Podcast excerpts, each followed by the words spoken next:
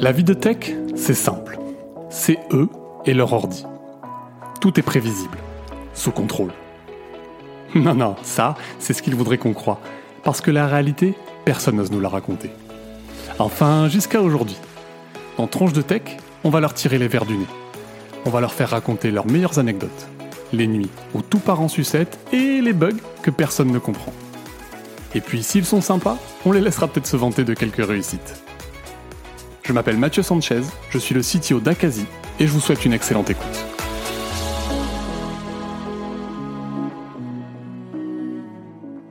Hello Jérémy, ça va bien? Salut Mathieu, ça va et toi? Ouais, ça va, ça va bien. euh, Je rentre d'un week-end de, de, de marche dans la montagne, là, tu vois, donc, euh, donc euh, je suis en pleine forme. Euh, on m'a dit, toi, que, que tu venais juste de te marier, là, donc félicitations.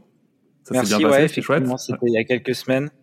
Et tout s'est très bien passé, on a eu pas mal de chance sur le temps. Euh, le mariage de, de la semaine d'avant a eu beaucoup de pluie. Nous, ils annonçaient de la pluie jusqu'au mercredi. Et le mercredi, ils ont arrêté d'annoncer de la pluie. Et du coup, on n'a même pas eu à monter les tentes ni rien. Et donc, euh, c'était euh, c'était dans le sud. Et on a eu la chance d'avoir ni, ni un nuage, ni trop chaud aussi. Excellent. Donc, c'était c'était vraiment parfait. Bon, bah super, top. J'espère que tu as bien profité. Euh, eh ben écoute, merci d'être là euh, pour l'épisode de Tronche de Tech. Euh, donc, je t'ai un peu briefé sur comment ça se passait. J'ai une petite liste de questions euh, pour toi qu'on va dérouler ensemble. Euh, avant ça, euh, le petit challenge, c'est de te présenter en trois questions. De me présenter en trois questions, En trois questions, je dis n'importe quoi, tu vois, en trois phrases. en trois phrases. Ah, en trois phrases. C'est plus, c'est plus simple comme challenge. Sinon, c'était vraiment dur là, ouais. En trois questions, ça aurait été un, vrai challenge pour le coup. Euh, donc du coup, ok. Donc, euh, donc je m'appelle Jérémy, je suis le CTO et l'un des cofondateurs de Matera. Euh, Matera, c'est une société qui existe depuis sept ans dans le monde de la copropriété. Et donc, on fournit un SaaS pour que les copropriétaires reprennent le contrôle et gèrent leur copropriété eux-mêmes sans syndic professionnel. Ok. Eh ben top. Euh, Matera, je connais un peu. Moi, j'ai un, j'ai un, j'ai un copain qui a fon- cofondé Whitebird. Ça te parle peut-être? Euh, deux noms, juste deux noms. Ouais. De nom. Voilà, c'est, c'est, c'est euh, similaire. C'est de la copro, mais eux, je crois qu'ils sont directement syndics en fait. Donc, je sais pas si euh, ils développent leur propre outil. Ok. Eh ben, écoute, euh, très chouette. Euh, on a, on y va sur les questions. T'es prêt? Ouais, allons-y. Alors, ma première question, du coup, c'est comment toi t'es tombé dans le code? Comment t'arrives dans ce monde-là? Alors, euh, en fait, je trouve que je sais pas si c'est par chance ou en tout cas la, la particularité que j'avais quand j'étais euh, quand j'étais gamin, donc dans les années 90, c'est que mon père était déjà dans l'informatique. C'était un peu rare, mais du coup, moi, quand j'avais, j'ai dû commencer à, à bidouiller un, sur un ordi, enfin à jouer à des jeux à euh, deux ans et demi, trois ans, ce qui est, je pense, assez rare pour notre génération parce que euh, j'avais déjà deux PC chez moi parce que mon père travaillait dessus. Et euh, à l'époque, donc c'était sur MS DOS. Euh, et euh, je me rappelle qu'il y avait souvent, euh, enfin, j'avais toujours un petit peu de curiosité pour réussir à comprendre comment ça marchait. Euh, et en particularité, il y avait un truc qui m'hypnotisait un petit peu. C'était euh, le week-end, mon père défragmentait. Euh, défragmenter les disques durs. Alors c'est peut-être un terme que, que certains auditeurs ont jamais entendu et n'entendront jamais, mais à l'époque on devait euh, défragmenter les disques durs pour euh, nettoyer le- l'ordre dans lequel les données étaient mises plus ou moins. Et donc ça faisait des écrans, en tout cas sur MS-DOS, qui étaient très colorés avec des couleurs qui bougeaient. Et donc euh, bon, j'étais un gamin, je me disais j'espère que le rouge va gagner ou le vert ou machin. Je regardais vraiment l'écran et j'essayais de comprendre ce que mon père faisait. Euh, et, et je pense que c'est comme ça que ça a commencé à attirer un peu ma curiosité sur l'informatique. Puis après, du coup, tu commences à jouer à des jeux. Tu te dis, euh, euh, t'as beaucoup de plaisir à jouer à des jeux, et donc tu te dis, euh, bah, j'aimerais bien en faire, j'aimerais bien en faire mon métier, etc. Bon, maintenant, c'est c'est pas du tout ce que j'ai envie de faire parce que les cycles de développement sont trop longs. Mais mais du coup, c'est à peu près comme ça que ça a commencé. Ok, génial.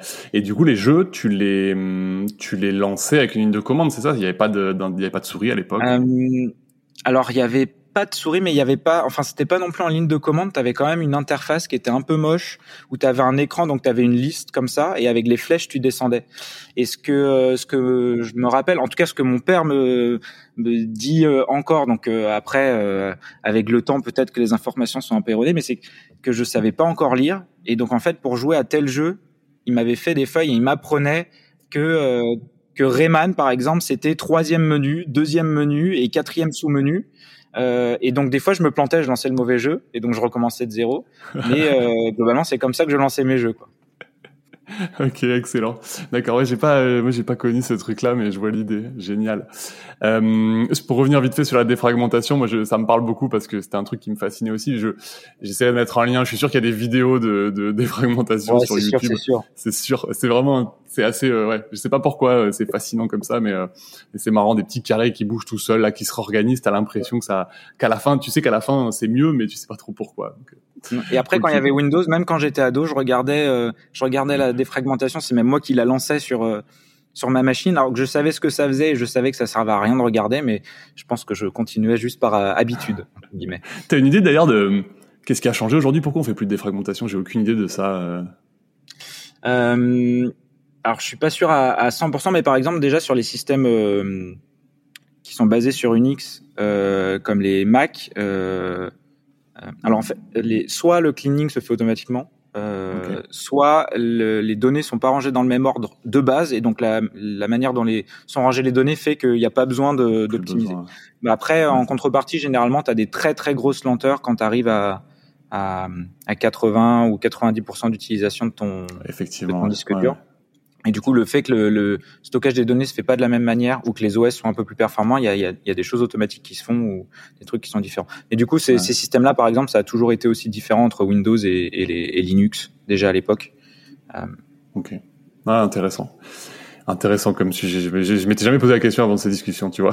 ça a complètement disparu de mon quotidien, ce truc. Ok. Euh, question numéro 2, c'est quoi ta plus grosse bêtise de CTO euh ce qui est assez marrant, c'est qu'à chaque fois, je me, j'ai toujours du mal en fait à, à, être, euh, à regarder dans le passé, euh, à me rappeler de ce que j'ai fait. Et parce que je pense que dans le dans le job, tu es tellement concentré sur le sur le futur, sur euh, qu'est-ce que tu quels vont être tes challenges sur sur les six prochains mois, sur l'année à venir, que je pense que ça ça a changé un peu la manière dont ma mémoire fonctionne. Et j'ai une mémoire maintenant qui est qui est vraiment nulle. Mais même j'essaie de me rappeler ce que j'ai fait la semaine dernière pour j'ai du mal quoi si je prends pas de notes. Donc j'ai un peu toujours du mal, en tout cas sur la partie technique, à me rappeler des bêtises, même si euh, je, suis, assez convaincu qu'il y en a eu pas mal. Mais celle qui marque le plus, c'est les bêtises qui ont un impact humain.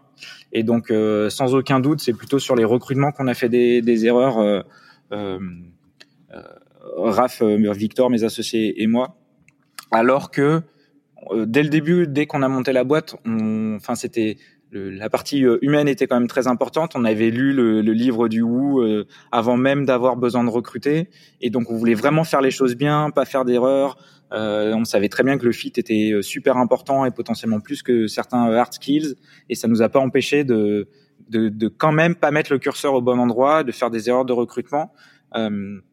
Alors dans certains cas, c'est pas parce que derrière il y a eu quelqu'un qui est parti ou quelqu'un dont on a se séparer qu'il y avait une ordre de recrutement. Dans le recrutement, c'est normal que ce soit c'est du c'est du matching, c'est normal qu'il y ait aussi un peu de pari qui soit pris. Tu fais confiance à quelqu'un sur un sujet ou alors toi tu penses aussi que la boîte va dans une direction et finalement tu dois faire des petits ajustements. Donc il y a plusieurs erreurs qu'on a faites. Je pense qu'on a fait l'erreur classique de qu'on n'a pas fait beaucoup mais qu'on a quand même fait au début tant qu'on n'avait pas assez d'expérience de de pas faire assez attention au fit et deux, dans, dans, certains cas où on avait un petit doute, on a quand même fait le, le, le, recrutement et finalement ça matchait pas du tout avec euh, avec ce que la personne voulait. Euh, dans, dans les deux sens, hein, d'ailleurs, c'est pas du tout euh, nous qui trouvions que ça matchait pas forcément. mais en fait, on a aussi fait d'autres erreurs. Et, et, ça, je sais pas si on peut vraiment les éviter à 100% au début d'une boîte, où en fait la fiche de poste n'était pas vraiment assez précise. Et, et ça, on en était conscient au moment où on recrutait dans certains jobs, c'était vraiment exploratoire. On savait pas exactement l'orga qu'on avait besoin d'avoir sur, sur euh, dans, dans, la boîte. On savait pas exactement l'angle avec lequel on avait envie de répondre à, euh, à un problème, euh, à une problématique métier de nos clients.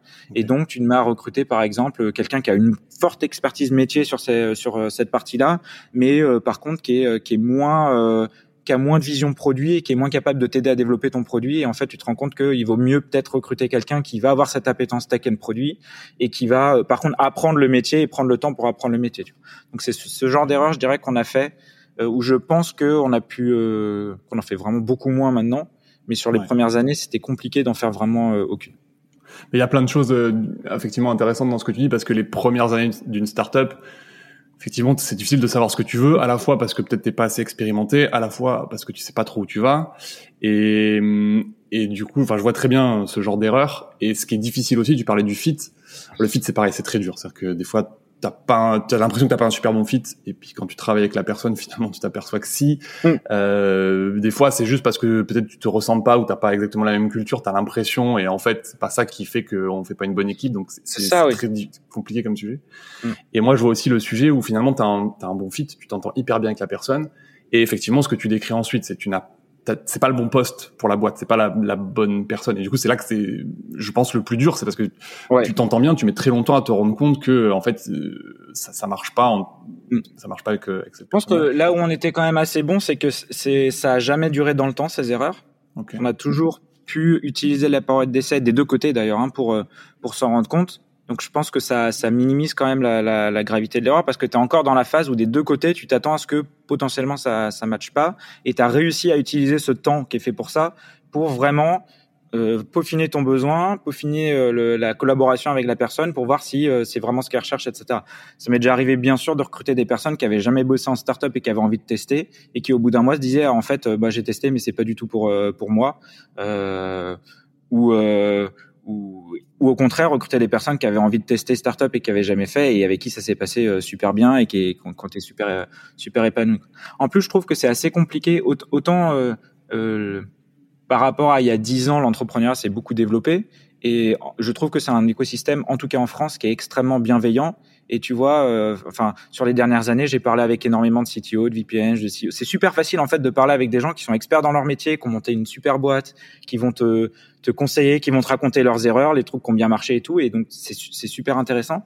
Mais tu as aussi beaucoup de choses. Tu as aussi les réseaux sociaux qui se sont bien popularisés. Et je trouve que c'est aussi parasité quand même par du bullshit sur les sujets. Et par exemple sur le recrutement, tu vas toujours entendre des euh, ouais, faut recruter que des A players. Et, euh, mmh, et en fait, le message au fur et à mesure, c'est vrai qu'il faut recruter dans l'idéal que des A-players, mais qu'est-ce que ça veut dire A-player Ça veut dire que c'est la personne qui est parfaite pour ce job-là. Ça veut pas dire que tu vas recruter euh, que des gens qui ont fait une école de commerce, qui ont exactement le même background que toi. Euh, et, et, dit comme ça, ça paraît évident, mais en fait, c'est ces biais-là que vont avoir certaines personnes derrière, parce que le message, à force d'être relayé par plein de personnes et au fur et à mesure des, des années, il est euh, hyper en qualité, je trouve. Oui, je suis c'est intéressant sur les players parce qu'effectivement le, le player je crois c'est dans le, livre dont tu parlais tout à l'heure The Who ils en parlent pas mal des players qui est un peu la référence du recrutement. Et effectivement, tu as cette image de, c'est des gens qui ont fait des super études. Et exactement, c'est ce que tu dis, c'est très contextuel le e-player. Et euh, pour te parler d'un, moi j'ai un bouquin qui s'appelle, euh, que j'aime bien, qui s'appelle Surrounded by Idiots, euh, entouré d'idiots. Tu sais, c'est c'est un bouquin qui qui du coup est un peu donc marketing dans le titre, mais l'idée c'est de dire en fait on a tous l'impression qu'autour de nous il y a que des idiots parce que parce qu'on se comprend pas en fait, donc on a l'impression que c'est toujours les autres comptoirs en fait. Bon, c'est peut-être qu'on s'exprime mal, etc. Mais du coup il explique que tu as différents types de personnalités. Alors lui, il catégorise en quatre, donc ça vaut ce mm. que ça vaut. Mais du coup, ils expliquent bien dedans que euh, si tu veux des équipes qui fonctionnent, il faut que ces profils-là soient complémentaires. C'est toujours une question de complémentarité. Si tu prends des clones, si tu prends des gens qui sont tous euh, très euh, directifs et qui s'écoutent jamais, ça marche pas. Pour autant, des gens très directifs, bah, des fois, il en faut aussi parce qu'il y a des gens qui ont besoin d'un peu de direction pour avancer. Donc c'est voilà, ça, ça rejoint, je pense, ce que tu dis sur les sur la notion de e-player et, et bon, c'est toujours comme d'hab, hein, hyper difficile de, de, mesurer la complémentarité des équipes. En, fait, ça, ça, généralement, les, gens ratent, enfin, on, rate deux choses. La première, c'est donc a player. Euh, si je me rappelle bien la définition du bouquin, ça veut dire c'est une personne qui est capable de, de, réussir avec euh, plus de 80% de chance, ce que seulement 20% des gens sont capables de, de faire. Ok. Ce qui, ce qui, donne quand même une bonne indication que c'est vraiment lié au job que tu vas filer à cette personne-là. Euh, mais en fait, de, toute manière, le truc qui est vraiment le plus important euh, dans une boîte, c'est de monter la meilleure équipe et pas de recruter les meilleurs individus. Et, du coup, euh, en fait, c'est un peu le, c'est le seul reproche qu'il y a là-dessus, c'est forcément quand tu abordes le recrutement, généralement, tu, tu, tu, recherches un profil particulier, un job par un job, etc. Tu construis des fois des équipes complètes, mais tu, tu, euh, quand tu abordes le recrutement, c'est pour un job en particulier. Et cette notion un peu individuelle, elle, rate quelque chose sur le sur le plan collectif. Et donc, c'est les erreurs que tu peux faire en recrutant plein de personnes qui finalement sont tous très très bons dans leur domaine, mais du coup déjà se se, se complémentent pas du tout euh, en termes de, de soft skills ou de, de team play, etc. Et du coup, tu vas avoir des équipes qui vont être peu, peu efficaces là-dessus, euh, alors qu'elles ont vraiment des, des hard skills très solides, quoi. Et du coup, ça me fait penser à un truc qui va pas forcément plaire aux, aux recruteurs. Euh, en fait, quand tu outsources ces recrutements sur des recruteurs externes, c'est difficile euh, du coup de transmettre ce qu'est ton équipe. C'est pour ça que c'est assez intéressant quand même quand tu as un recruteur en interne qui connaît ton équipe, qui peut mm. juger ça. Alors après, évidemment, l'équipe elle va voir euh, le fit, etc. Mais quand tu cherches la personne, euh, ça peut être pas mal quand tu connais bien, je pense. Du coup, mm. c'est plus difficile quand tu es externe à la boîte. En fait, ce qui est important quand tu quand tu travailles avec des des, des recruteurs qui vont être externes, c'est à chaque fois que tu recrutes un poste, même si c'est tout le temps un développeur Ruby senior, par exemple, euh, c'est à chaque fois d'expliciter les, les, les, soft skills dont tu as besoin. Et donc, du coup, ça, ça va potentiellement dépendre de l'équipe dans laquelle tu vas recruter parce que euh, peut-être que les autres développeurs ou, ou euh, le manager, les, les, les, products, etc., ils vont avoir certaines compétences et donc tu vas chercher à, à compléter ça par d'autres compétences. Et donc, tu peux très bien recruter deux développeurs seniors où tu vas chercher des choses euh, très différentes dans leur personnalité, leur collaboration, etc. Ok. Passionnant. Euh, je te propose de passer à la question suivante parce que j'ai l'impression que ce, ce sujet-là, on peut le creuser tous les deux longtemps. ouais, c'est sûr. Euh, donc du coup, le, la troisième question, c'est le truc le plus what the fuck que t'aies fait avec du code. Euh, il y a un truc assez récent d'ailleurs. On parlait de rapidement de mon, mon mariage tout à l'heure. Donc je, me suis marié légalement en, en, Allemagne, à Cologne, parce que ma donc ma femme est allemande. Et euh, et en fait, il faut s'inscrire donc pour avoir un créneau pour à la mairie. Et en fait, les inscriptions se font six mois avant la date. Donc globalement, six mois avant la date, à minuit, ils ouvrent les créneaux sur leur site qui a une UX euh, excellente, tu t'en doutes. Et, euh, et globalement, si tu veux un créneau le samedi, à minuit une, il n'y a plus rien. Et honnêtement, je suis quand même pas trop lent avec une avec une souris, avec euh, la machine pour cliquer. Deux semaines d'affilée, je me suis fait avoir. On n'avait pas envie non plus de se marier en décembre, et donc j'ai dû faire un script qui qui s'inscrivait euh, qui s'inscrivait pour nous, quoi, qui était plus rapide que, que moi et que les, autres personnes qui avaient envie aussi de se marier un samedi. Et, euh, et du coup, la, semaine d'après, on avait enfin réussi à avoir notre, notre date. Mais du coup, ce truc-là, ce process-là, il est spécifique à Cologne ou c'est l'Allemagne qui est comme ça? C'est Alors, euh, en fait, je pense qu'une des particularités, c'est que Cologne, c'est une très grande euh, ville, il y a, il y a 3 millions d'habitants, mais c'est pas organisé comme Paris. Paris, si tu veux te marier, tu as je sais pas combien de mairies, au moins une par arrondissement, enfin, tu as au moins un lieu de mariage par arrondissement, donc tu en as beaucoup plus. À Cologne, tu as, trois petites salles, euh, point barre, pour 3 millions d'habitants, donc il y a beaucoup de mariages. Je pense que aussi, euh, tu as, des villes qui sont très proches, donc peut-être que certains certaines personnes qui sont dans des villages autour, euh, si, si tu compte, on va dire, la taille de l'agglomération euh, où les, les, gens se marient à Cologne, ça doit être assez, euh, assez élevé, beaucoup plus élevé que 3 millions, et donc c'est complètement saturé. Mais du coup, t'es probablement pas le premier à faire ça, non Vu que, enfin, si t'allais vite et que t'arrivais pas à avoir de créneau, c'est qu'il y a probablement d'autres gens, d'autres devs qui ont fait un truc de ce genre. Ouais, j'imagine, euh, j'imagine que c'est possible. Ouais, peut-être qu'il y a que, euh, peut-être qu'il y a que des ingénieurs qui se marient le, le samedi à Cologne. C'est ça, ou alors il y, a un, y, a y a un side business quelque part de, de quelqu'un qui vend des créneaux de mariage, tu vois, je sais pas, avec son script. Euh, je sais pas.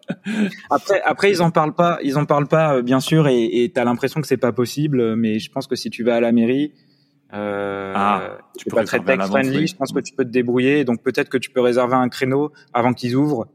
Euh, J'imagine qu'ils ont fait aussi des trucs comme ça, euh, mais mais, voilà, c'était un process assez particulier. C'était plus marrant de hacker le truc. euh, ok, euh, question numéro 4 maintenant. Est-ce que tu as une expérience marquante euh, de la prod sur, sur, ta, sur ta carrière? Euh, Ouais, alors cette fois-ci, je vais pas prendre un exemple de quelque chose qui s'est passé très récemment, au contraire, mais un exemple de chose qui s'est passé, on, pourrait dire avant, ma carrière, même quand j'étais en stage.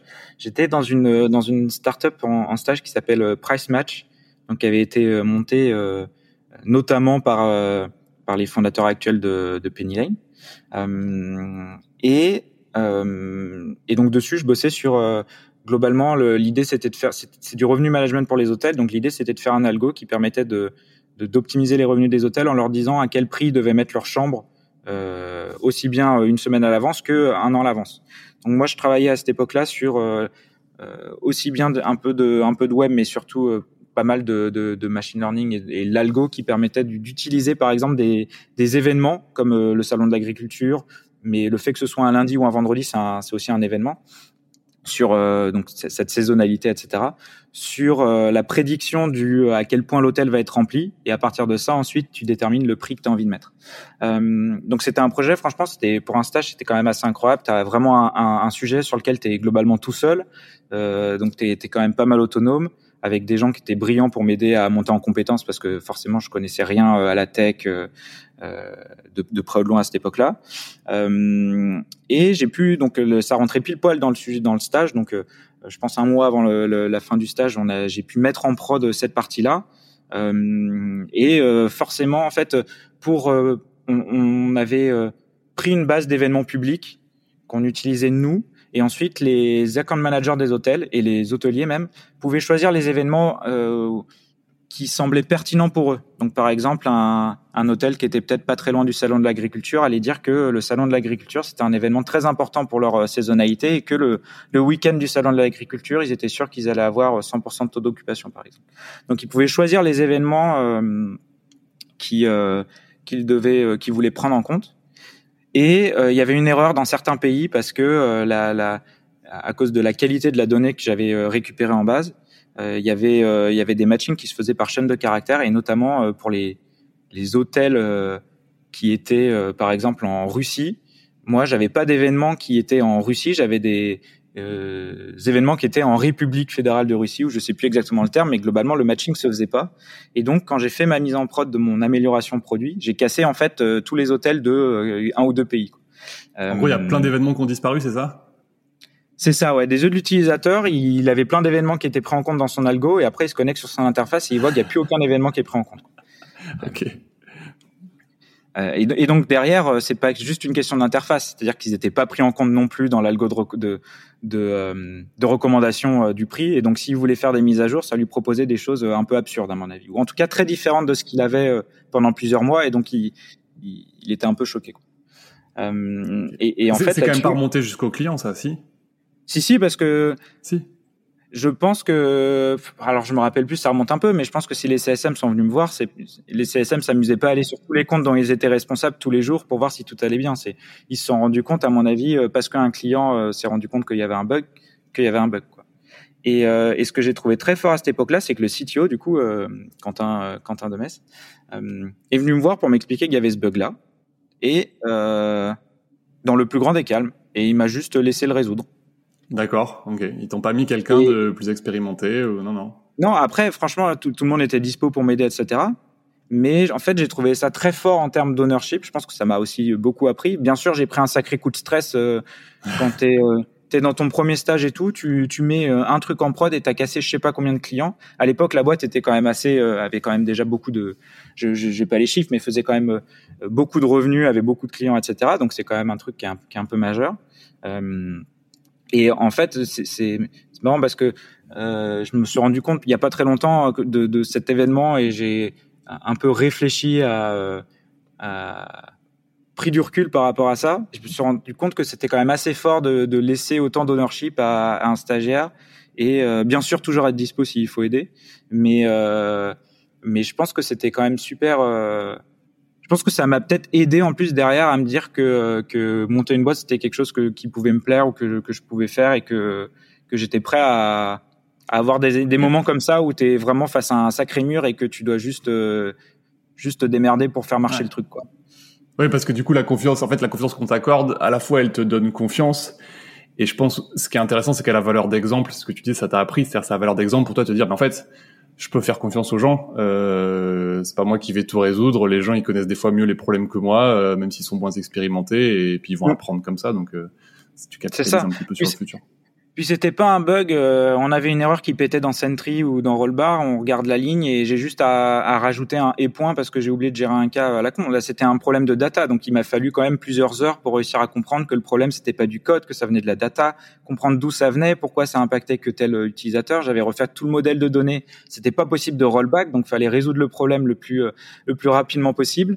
Euh, et donc, euh, donc ça m'a, ça m'a beaucoup appris. Avec le recul, je suis quand même pas mal reconnaissant que, que, que qu'ils aient géré ce sujet de cette manière-là et qui m'est pas, euh, ils m'ont pas mis la pression. Enfin, j'ai pas vu une once de de d'énervement, tu vois, alors que c'est normal d'avoir de la frustration quand t'as euh, quand t'as un problème qui impacte autant de clients comme ça. en plus, potentiellement, eux, peut-être qu'ils se sentaient mal et qu'ils se disaient, j'aurais peut-être pu dû plus revoir son code ou plus faire gaffe, etc. Mais, mais voilà, c'était une, une sacrée expérience. Ok, non non mais euh, trop bien. Ouais, je trouve ça. Euh, en fait, c'est vraiment intéressant euh, ce côté, ce côté ownership, te laisser faire tes erreurs, te faire confiance derrière. Et tu parlais de la pression. C'est bien parce que je, je pense que, enfin, ça dépend des gens. Mais tu as des gens qui vont être très stressés et qui vont te transmettre ce stress. Et ce stress, il est rarement moteur quand on te le transmet, quand c'est quelqu'un de souvent, il est, il est paralysant. Donc en réalité, même si toi tu as du stress et que derrière tes clients sont pas contents, le meilleur moyen euh, de demander à quelqu'un et de faire en sorte qu'il puisse t'aider, c'est de pas lui transmettre de stress, de dire ok, tout va bien, ça va aller, euh, corrige-le. Les gens, ils sont généralement assez responsables pour se dire, faut que je corrige ça vite. Euh, tu vois, je j'ai pas d'exemple de gens qui se disent euh, tout seul, ah non c'est cool, j'ai tout cassé, c'est pas grave. C'est ça, ouais. Donc, donc je pense qu'en vrai c'est une attitude qui est importante. Le, en plus, je, enfin, probablement les CSM ont aussi été très bons parce que du coup, je parlais avec eux directement, ils venaient me voir et ils ont réussi à pas me transmettre de frustration, de stress non plus. Et je pense que autant c'est entre guillemets un peu le job côté tech des managers de savoir qu'on doit gérer des bugs et donc de ne pas avoir de frustration quand il y a des bugs parce que c'est ça arrive. Autant pour les CSM ou pour ceux qui sont face aux clients euh, et qui, ont, des, des régressions de, de, de cet ordre-là euh, sur le produit et qui prennent le bouillon euh, de, de tous leurs clients, c'était quand même aussi fort de leur part d'avoir bien géré le, le truc. Quoi. Ouais, c'est vrai, c'est c'est un bon point parce que c'est vrai que euh, on n'a pas la même pression euh, tech que quand on est en face du client. Nous, c'est toujours moins mm. important. Euh, on est un peu plus loin. c'est vrai que si, bah, ça devait faire partie de la culture de la boîte, hein, je pense, et aussi des recrutements. Donc c'est ça devait être un environnement sympa, chouette. Okay. Trop bien. question numéro 5. Qu'est-ce que tu aurais fait si tu n'avais pas été dev? Je, je, pense, je pense que j'aurais été peut-être avocat après, je sais pas si c'est parce que j'ai trop regardé Suits ou euh, euh, non. Je, pense que j'aurais été avocat parce que euh, euh, il y, a, y, a, quelque chose de très, enfin, y a, la logique est beaucoup au, centre du, du, métier, je trouve. Donc oui, il faut apprendre beaucoup de, t'apprends, t'apprends beaucoup de règles, de lois, de etc., de jurisprudence, de plein de choses et, et potentiellement beaucoup plus dont j'ai absolument aucune idée. Mais derrière, quand tu dois créer des raisonnements ou ou gérer un sujet, c'est beaucoup de beaucoup de logique. Et forcément, en tant que que que, que dev, ingé, etc., tu as, tendance à beaucoup aimer la logique. Et donc c'est c'est quelque chose qui me fait penser que j'aimerais ce ce, ce job-là, sans avoir, je pense, les qualités qu'il faut. Euh, euh, enfin, sans être vraiment à l'aise avec le fait qu'il faut parler euh, potentiellement si tu dois aller euh, euh le plaidoyer là. Parler devant euh, autant de gens en public, c'est vraiment quelque chose dans lequel je suis. Enfin, il faut un charisme de ouf et, et surtout une aisance de ouf. Donc, j'imagine que ça s'apprend aussi avec le, le, le, le, job et je l'ai, je l'ai clairement pas moi aujourd'hui. Mais euh, dans l'idée, je pense que c'est un job qui pourrait me, me correspondre si j'étais pas pas bon en sciences. Et pour moi aussi, dans le métier d'avocat, euh, enfin dans, dans ces métiers de la justice, il y a une partie stratégie aussi, tu sais, où t'as la logique et puis t'as ok euh, est-ce que je vais euh, je sais pas est-ce que je qu'est-ce que je vais poser comme question euh, à quel témoin de quelle manière tu vois parce que le but c'est quand même de convaincre des jurés et mmh. voilà ce côté stratégique il te parle aussi un peu alors la, la partie stratégie au sens un peu équipe contre équipe, tu vois, genre essayer d'imaginer ce que ce que les autres personnes vont, enfin le, le camp en face va dire, etc. et voir comment toi tu peux y répondre. Ça, je trouve que c'est intéressant. Après, là où j'ai un peu un doute sur ce sur ce job, c'est que dans un enfin dans un certain sens, tu peux un peu appeler ça de la manipulation, hein, même si ça fait complètement partie du job. Tu essaies quand même de dire les choses, d'utiliser même le bon mot pour que ça crée la bonne émotion chez la personne, etc. J'aurais peut-être un peu plus de mal avec cette partie-là du job de me dire que que c'est pas euh, de la manipulation et, et, et, que, en tout cas pour certaines affaires, tu vas un peu dans le faux. Euh, mais, euh, mais encore une fois, j'ai une vision complètement erronée de ce job-là. Donc, euh, euh de, de l'extérieur, je pense que c'est quelque chose qui pourrait me me correspondre, mais euh, il faudrait le faire pendant, pendant deux ans. Quoi. Il y a le côté euh, défendre quelqu'un, euh, parfois tu es convaincu et parfois tu défends quelqu'un parce que c'est le job et t'es peut-être pas convaincu Exactement, et ça fait ton job, donc c'est pas facile ça, je suis d'accord. Ok, intéressant. Euh, question suivante, est-ce qu'il y a un sujet sur lequel tu as une opinion très tranchée? Je sais pas si c'est... Je sais pas si c'est encore tranché aujourd'hui comme opinion mais j'ai quand même un peu une opinion tranchée sur la, la reconversion notamment. Euh, au sens où je pense être un des premiers euh, CTO à avoir recruté beaucoup de personnes en reconversion. Euh, Aujourd'hui, euh, doit y avoir entre un tiers et la moitié de l'équipe euh, chez Matera Tech qui, qui, a fait le wagon ou un bootcamp similaire. Et euh, quand je parlais avec des CTO que je, ou, ou des, des, des, managers, etc., et que je, il y a il y a quatre ans maintenant, quand on commençait à recruter, les gens pensaient quand même un peu que j'étais fou et que, euh, euh, c'était compliqué de construire un produit de qualité qui allait pas droit dans le mur et de le scaler si euh, si t'avais pas des des vrais ingés parce qu'il faut des vrais ingés pour monter un produit. Et euh, bah, le, le, temps a clairement montré que que, que j'avais raison de faire ce pari-là. Et, et je pense que c'est les, les gens sous-estiment énormément. Enfin, encore une fois, là, je, je, parle, ça fait un peu, euh, ça fait un peu blaireau en vrai de donner des, des généralités comme ça, parce que je, je pense qu'aujourd'hui, beaucoup moins de personnes, euh, il y a beaucoup moins de personnes qui pensent que, comme ça, etc. Mais c'était un peu le sentiment que donnait le marché quand même, euh, à, à, à, voir aussi des équipes euh, qui construisaient des produits qui n'avaient pas une complexité technique, intelligence artificielle, etc. vraiment poussée, mais qui recrutaient quand même que des ingés qui avaient fait deux écoles. Euh, et, euh, et puis le fait d'avoir parlé avec plein de personnes en entretien m'a conforté dans le fait que c'était vraiment quelque chose qui se faisait dans pas mal de boîtes. Et, euh, et en fait, ces personnes-là, elles ont une maturité professionnelle euh, qui est, qui est beaucoup plus élevée que quelqu'un qui sort d'école parce qu'ils ont déjà 10 ans, bossé 10 ans, 15 ans dans des boîtes. Des fois, ils ont déjà fait du management ou géré des projets de super grande envergure. Donc, ils ont plein de qualités en fait qui font que euh, généralement, plus quand ils ont choisi le chemin de reconversion, euh, c'est parce qu'ils savent que c'est quelque chose dans lequel ils vont s'épanouir, donc ils ont la, ils ont, euh, ils ont envie de rattraper entre guillemets leur retard sur le sur les hard skills et de de, de faire du bon taf, de, de, de, monter en compétences. Et derrière, ils ont des compétences euh, que ce soit sur de la communication, de la collaboration, que ce soit sur du challenger le produit, avoir de l'ownership. C'est des, des, avoir de l'ownership, c'est quelque chose qui est super important. Et on est beaucoup de, de devs euh, à manquer, je trouve, de cette qualité, passer un certain euh, stade d'expérience. Il faut être capable de sortir de sa squad, il faut être capable de prendre les sujets, euh, avoir de l'ownership, sans qu'on te le mette toi-même dans ton dans ton backlog. Euh, et ces personnes-là, euh, en tout cas d'expérience, ont, ont, tendance un peu plus facilement à avoir ces qualités. Et en contrepartie, il faut juste passer un peu plus de temps à les former sur les sur les aspects techniques. Ça rejoint bien ce que tu disais sur la complémentarité des équipes. En fait, si tu fais une équipe que de gens qui sortent d'école d'ingé, ben ils ont bah, peut-être l'expérience que du dev, euh, ils sont un peu câblés pareil, ils ont été un peu formés avec les mêmes objectifs en tête, euh, donc il y a la complémentarité. Après, ce que tu disais, je rebondis sur ce que tu disais sur euh, ça fait un peu blaireau, c'est un peu des généralités, tu vois, je pense pas. Honnêtement, je vois encore, hein, j'échange un peu avec des juniors, des gens en reconversion et tout, le marché il reste encore hyper difficile. Il y a encore plein de boîtes qui se disent, typiquement, alors il y a, y a deux sujets, je recrute que des ingés ou je recrute que des seniors.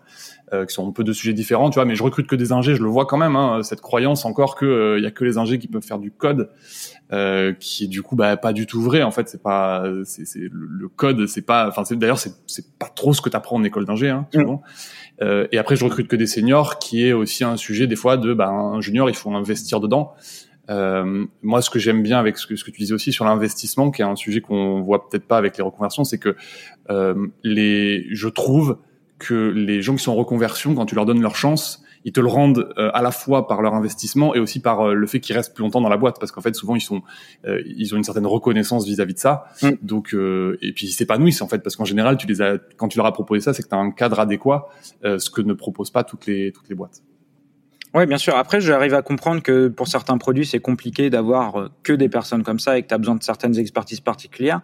Mais en vrai, si j'ai un problème d'optimisation SQL, j'ai besoin d'avoir une ou deux personnes dans l'équipe qui sont capables de le résoudre. J'ai pas besoin d'avoir d'avoir l'intégralité de l'équipe qui est capable de résoudre le problème. Je dis cet exemple-là parce que je pense que l'exemple qui est le plus souvent venu, c'est euh, euh, enfin dont on m'a parlé, c'est, c'est le SQL et dire que ces personnes comprennent rien aux bases de données et savent pas faire une requête SQL, etc. Quoi. Bon, déjà c'est faux, hein, ils peuvent, ils, ils, sont intéressés par ces sujets-là, il faut juste qu'ils passent du temps et qu'ils montent en compétences dessus. Mais surtout, ça sert à rien d'avoir 30 personnes qui savent le faire dans une équipe de 30 personnes. Le jour où j'ai le problème qui se pointe, va forcément y avoir quelqu'un autour de la table qui sait le résoudre. Ça c'est important, mais pas pas forcément. Euh, tout le monde. Et au contraire, surtout quand tu commences à avoir un, un produit mature et puis une, une boîte mature aussi, parce que c'est pas qu'une question de taille de produit j'ai besoin beaucoup plus d'avoir des devs qui vont être autonomes, comprendre la stratégie de la boîte et du coup challenger, secouer un peu les produits pour euh, s'assurer qu'on construit vraiment le produit de meilleure qualité avec une bonne efficacité, euh, que de personnes qui, vont euh, qui vont être capables de faire un code parfait sans avoir à regarder euh, Stack Overflow, ce qui ce qui ce qui ce qui, ce qui n'existe pas de toute façon, mais c'est clair.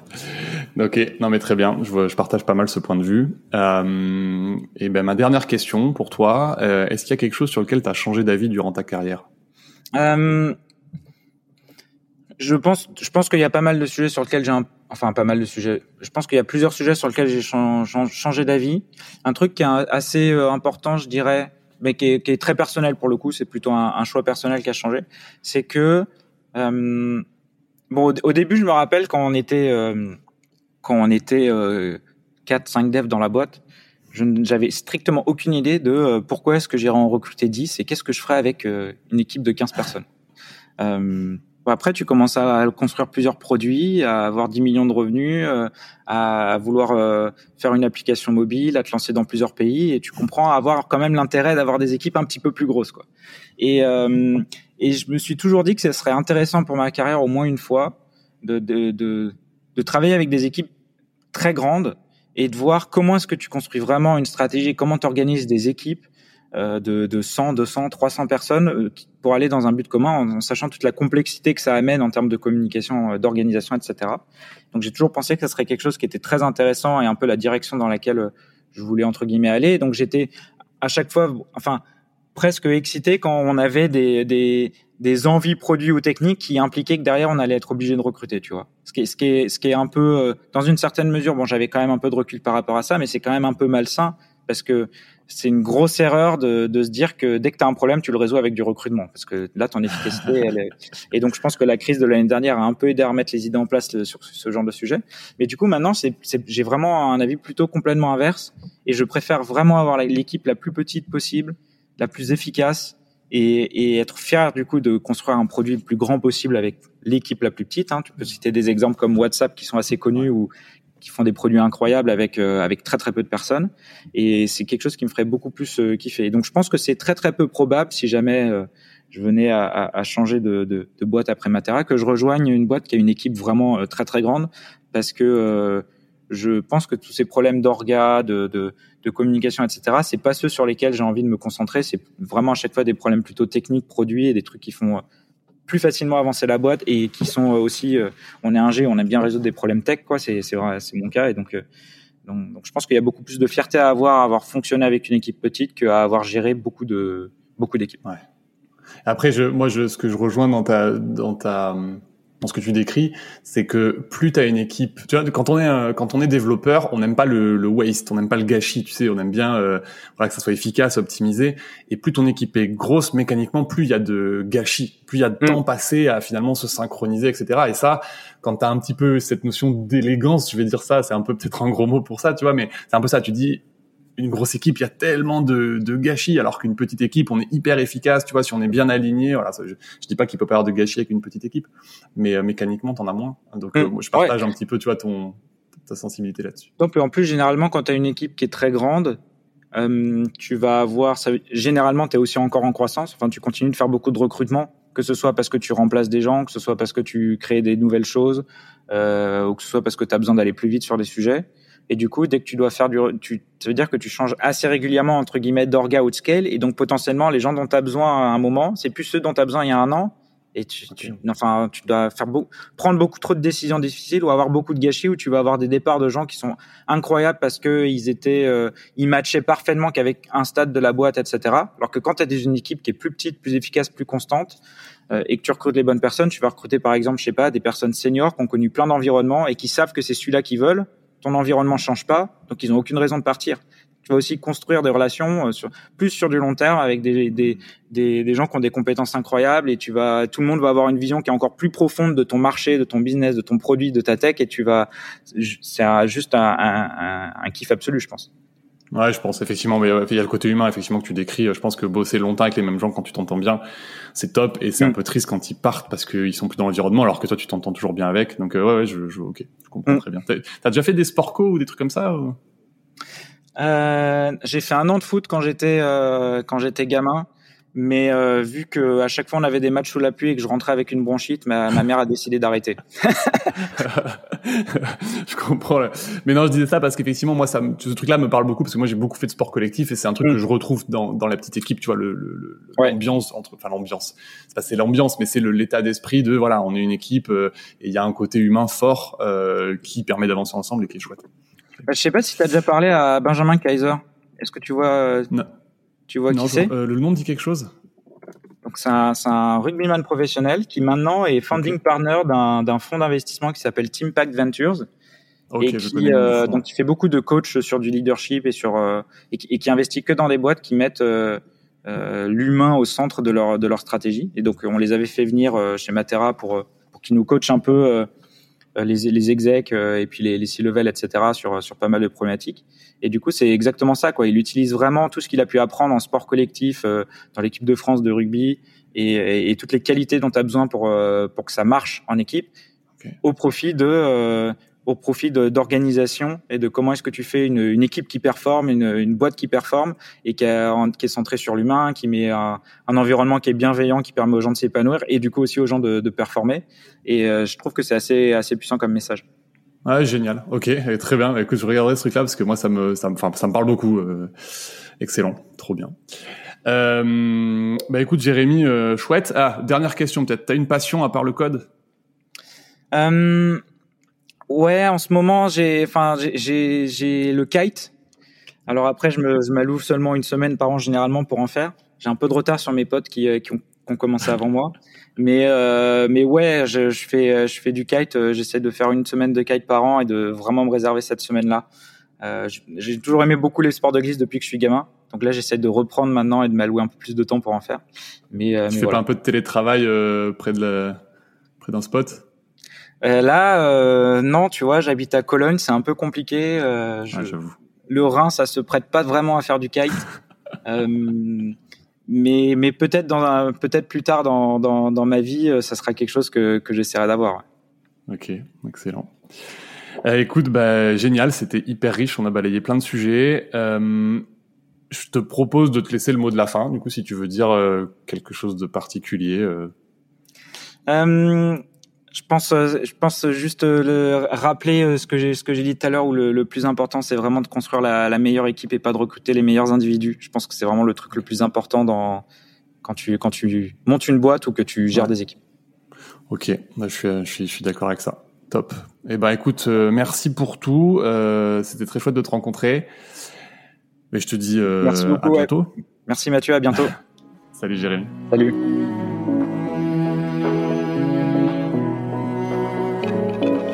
Ça y est, c'est terminé. La tronche de tech du jour nous a livré tous ses secrets. Ou presque. S'ils t'ont plu, n'hésite pas à nous le dire en commentaire, à noter le podcast ou à m'envoyer un message sur LinkedIn. Dernière chose, si tu es freelance ou indépendant ou que tu envisages de te lancer à ton compte, tu auras certainement besoin d'un expert comptable. Dans ce cas-là, viens voir ce qu'on fait chez Akazi sur www.akazi.io. Ça s'écrit A-C-A-S-I.io. Et promis, tu seras super bien accueilli. Sur ce, je te dis à très vite pour un prochain épisode de Tronche de Tech.